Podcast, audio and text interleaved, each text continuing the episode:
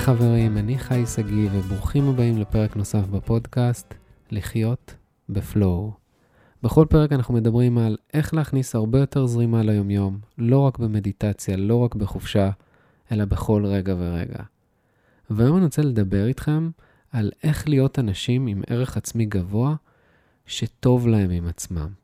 עכשיו, זה נשמע ממש הזוי שאנחנו, רובנו, לא מקבלים את עצמנו, לא רואים את הערך העצמי שלנו.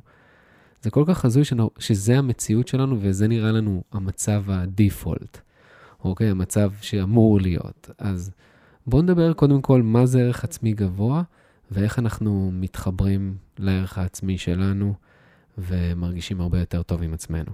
אז ערך עצמי גבוה זה ערך גבוה, בואו נקרא לזה, נעזוב רגע את העצמי. אז ערך גבוה זה כשאנחנו מעריכים משהו, כשאנחנו מזהים שיש לו ערך שהוא שימושי והוא חשוב.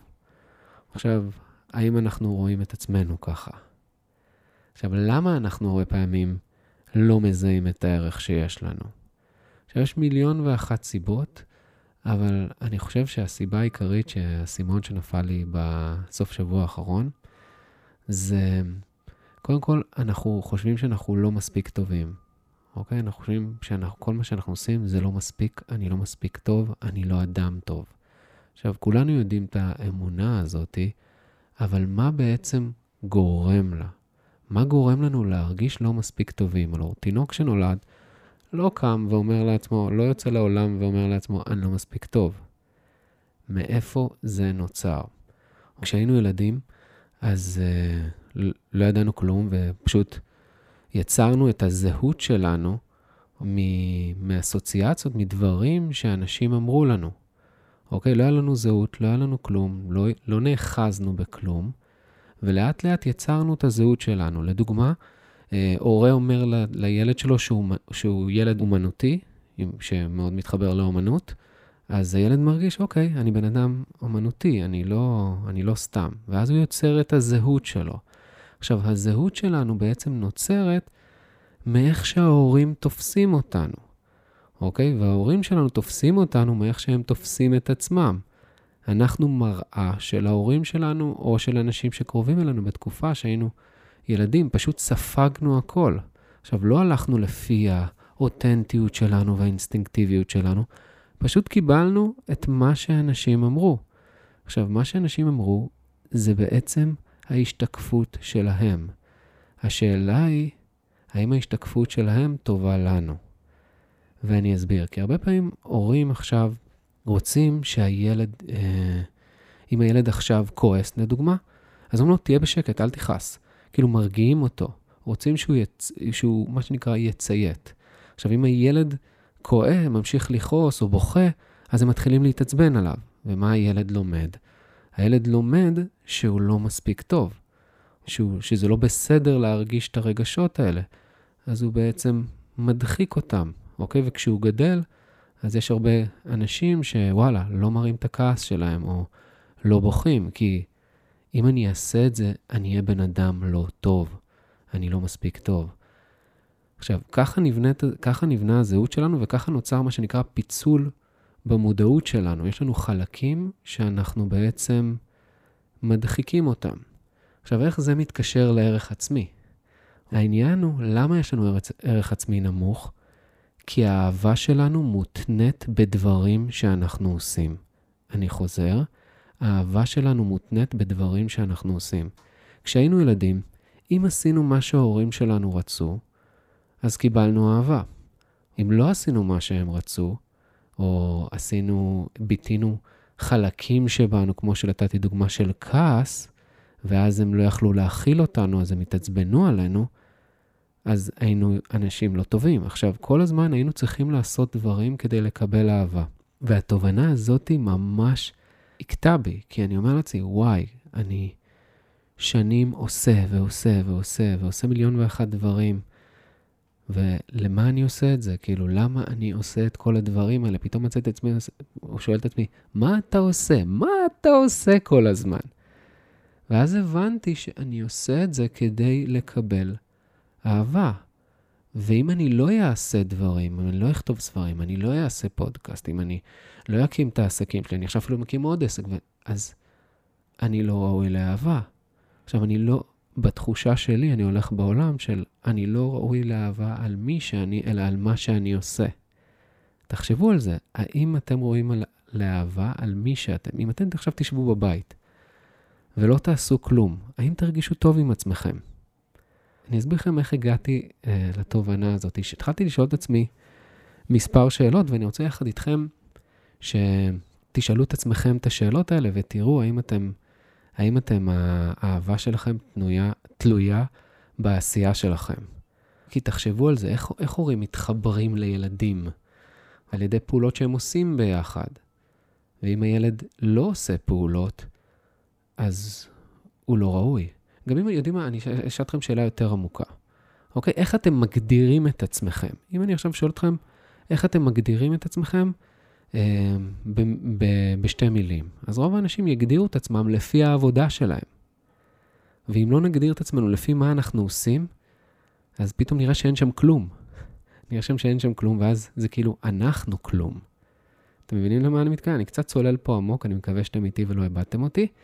אבל בואו נשאל את השאלות ואז זה יעזור לכם ממש ממש להבין את זה.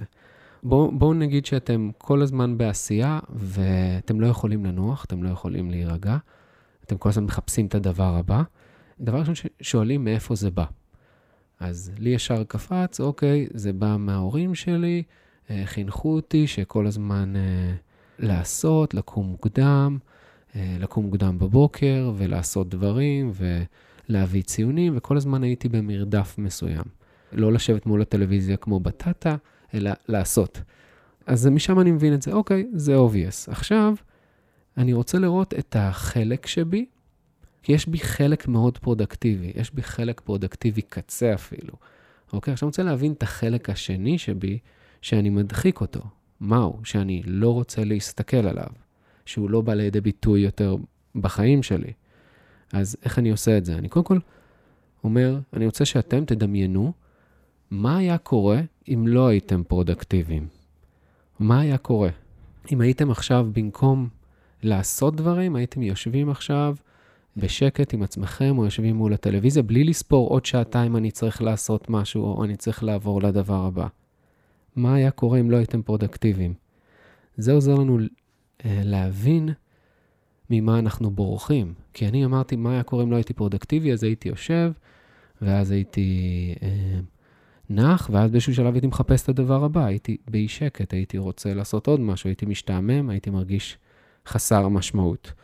עכשיו, אני מחפש איפה זה היה לי בעבר, איפה היה, איפה היה לי סיטואציות כאלה בעבר, שהרגשתי לא נעים, שהרגשתי לא בסדר עם זה שאני עושה, ואז נזכרתי בכל מיני סיטואציות עם ההורים שלי, שעם אבא שלי שאמר לי, כאילו, לא לשבת, לא להיות בטטה, לעשות דברים וכאלה, ואז מה ששמתי לב, שהדיאלוג הזה של אבא שלי, הוא בעצם הדיאלוג שאני אומר לעצמי ביום-יום.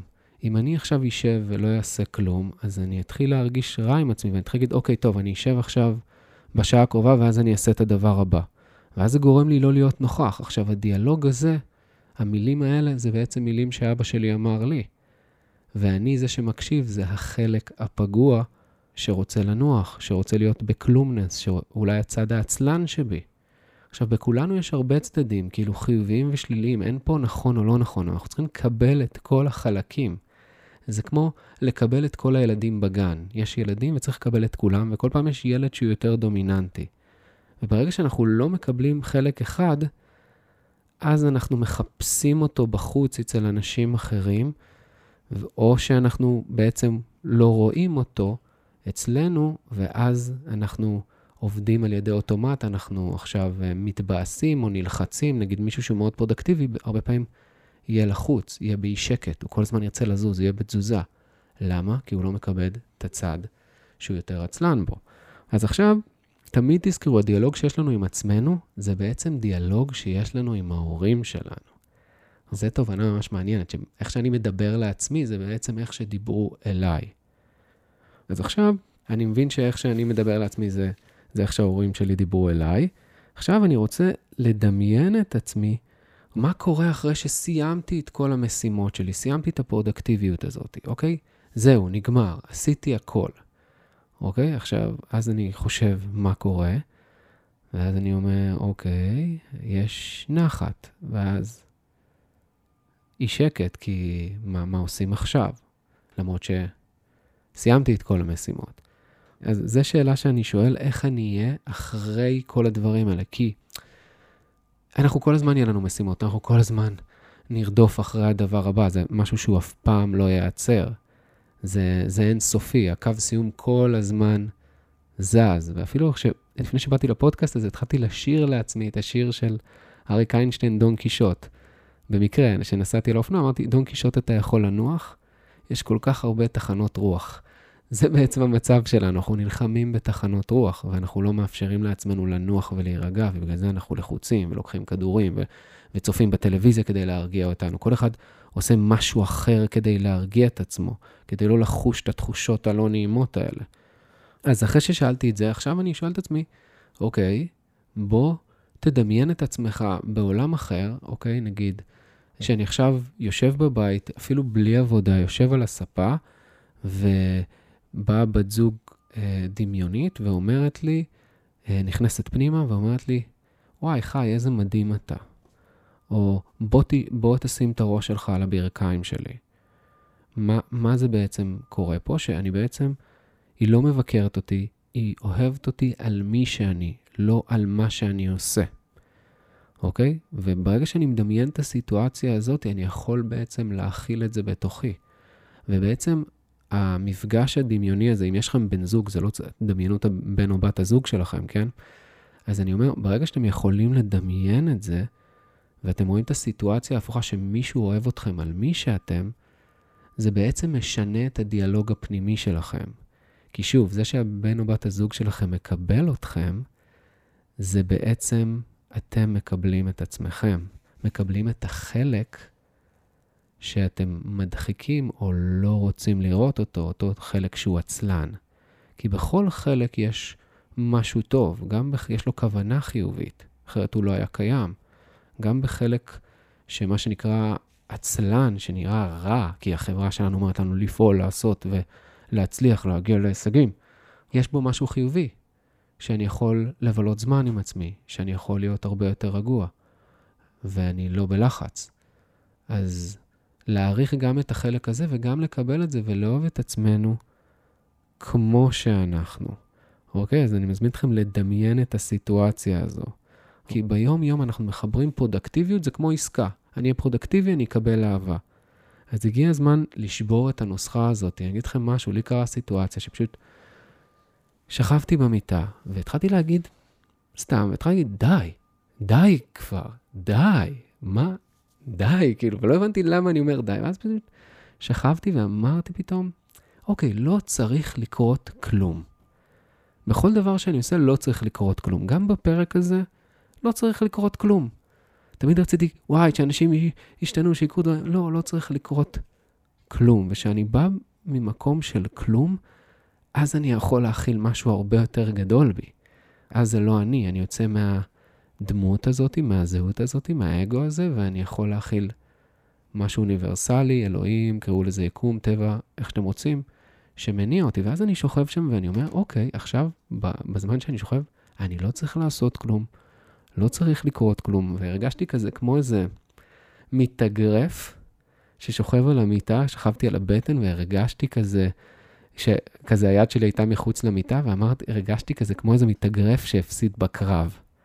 ואמרתי, אוקיי, סבבה, הפסדתי בקרב. כאילו, זה, זה הצחיק אותי. ואז באיזשהו שלב הרגשתי ממש רוגע ושלווה, והכנסתי לרוח שטות. כשהתחלתי לראות את הדברים האלה, זה ממש הצחיק אותי.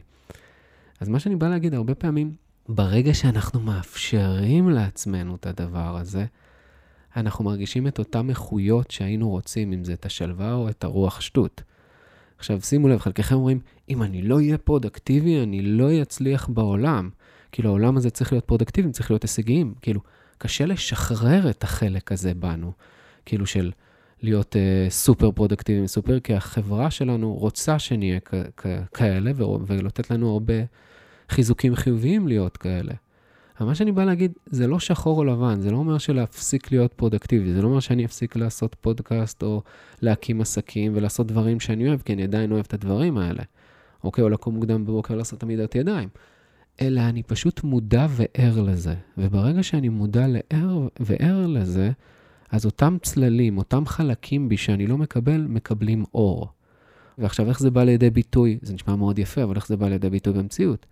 שהיום, אם פעם לא הייתי יכול לאפשר לעצמי לנוח, הייתי אומר, אני נח תוך כדי תנועה, אני נח בעבודה שלי, כי באמת, העבודה שלי לא מלחיצה אותי, אני ממש נהנה מזה.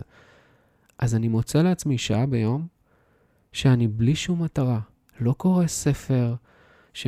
שילמד אותי משהו, אפילו לא הולך לים כדי להירגע, אלא מוצא פשוט שעה ביום, סתם שוכב, ומאפשר לעצמי להתחבר לחלק הזה שבי, של העצלן, של הכלומנס, ואז זה מכניס לי עוד איכויות, וזה נותן לי רוגע ושלווה.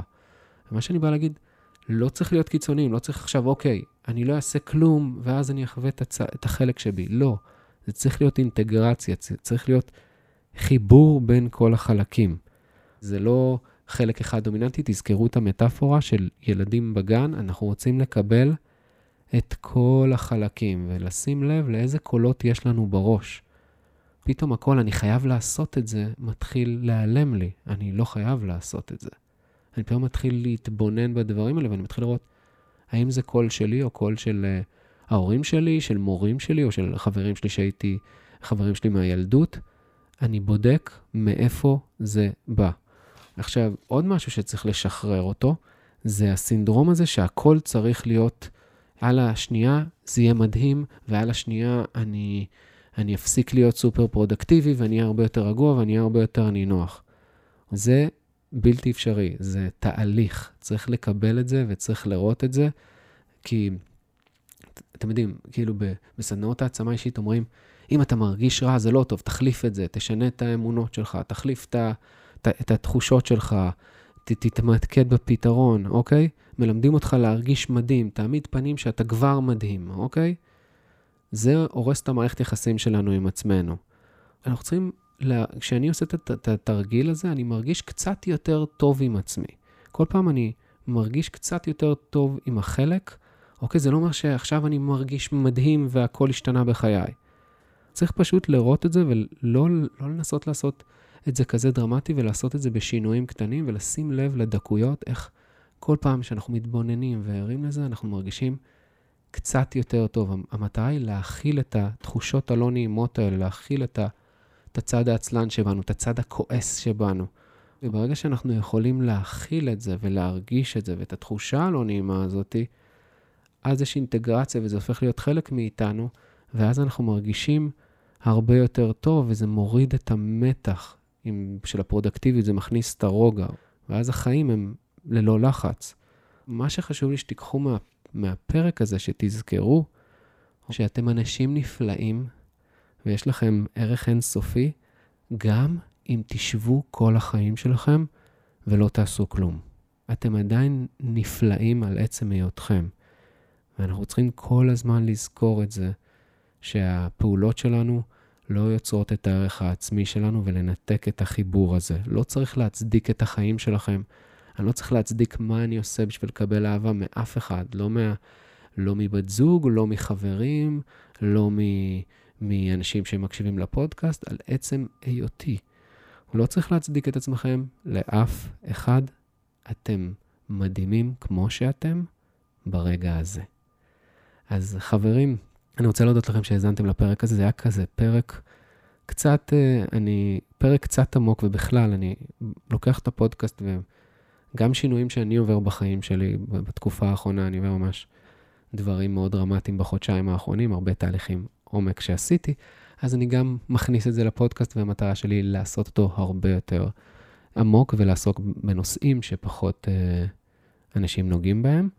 אז זה היה ככה פרק עמוק, ואני מזמין אתכם לשמוע אותו עוד הפעם, וממש לבדוק כמה אתם פרודקטיביים, כמה אתם בלחץ להיות פרודקטיביים כדי לקבל אהבה, ולשחרר את זה. אז אם אהבתם את הפרק הזה, חברים, או יש שם חברים שהם סופר פרודקטיביים קצה, והם לא מעריכים את עצמם, אז אתם מוזמנים לתת להם את הפרק הזה. אה, שיאזינו לו, אתם מוזמנים לשתף אותי. איך היה לכם הפרק? אה, מה לקחתם? חי שגיא באינסטגרם, לעשות סטורי של הפרק הזה ולשתף עוד אנשים שגם הם ייהנו מזה. אז חברים, אני מאחל לכם המשך יום נפלא, ואני שוב מזכיר לכם שאתם נפלאים על עצם היותכם. אתם לא צריכים לעשות כלום בחיים האלה כדי שאנשים יעריכו אתכם. כמו שאנחנו מסיימים כל פרק, חברים. May the flow be with you. צ'או, חברים.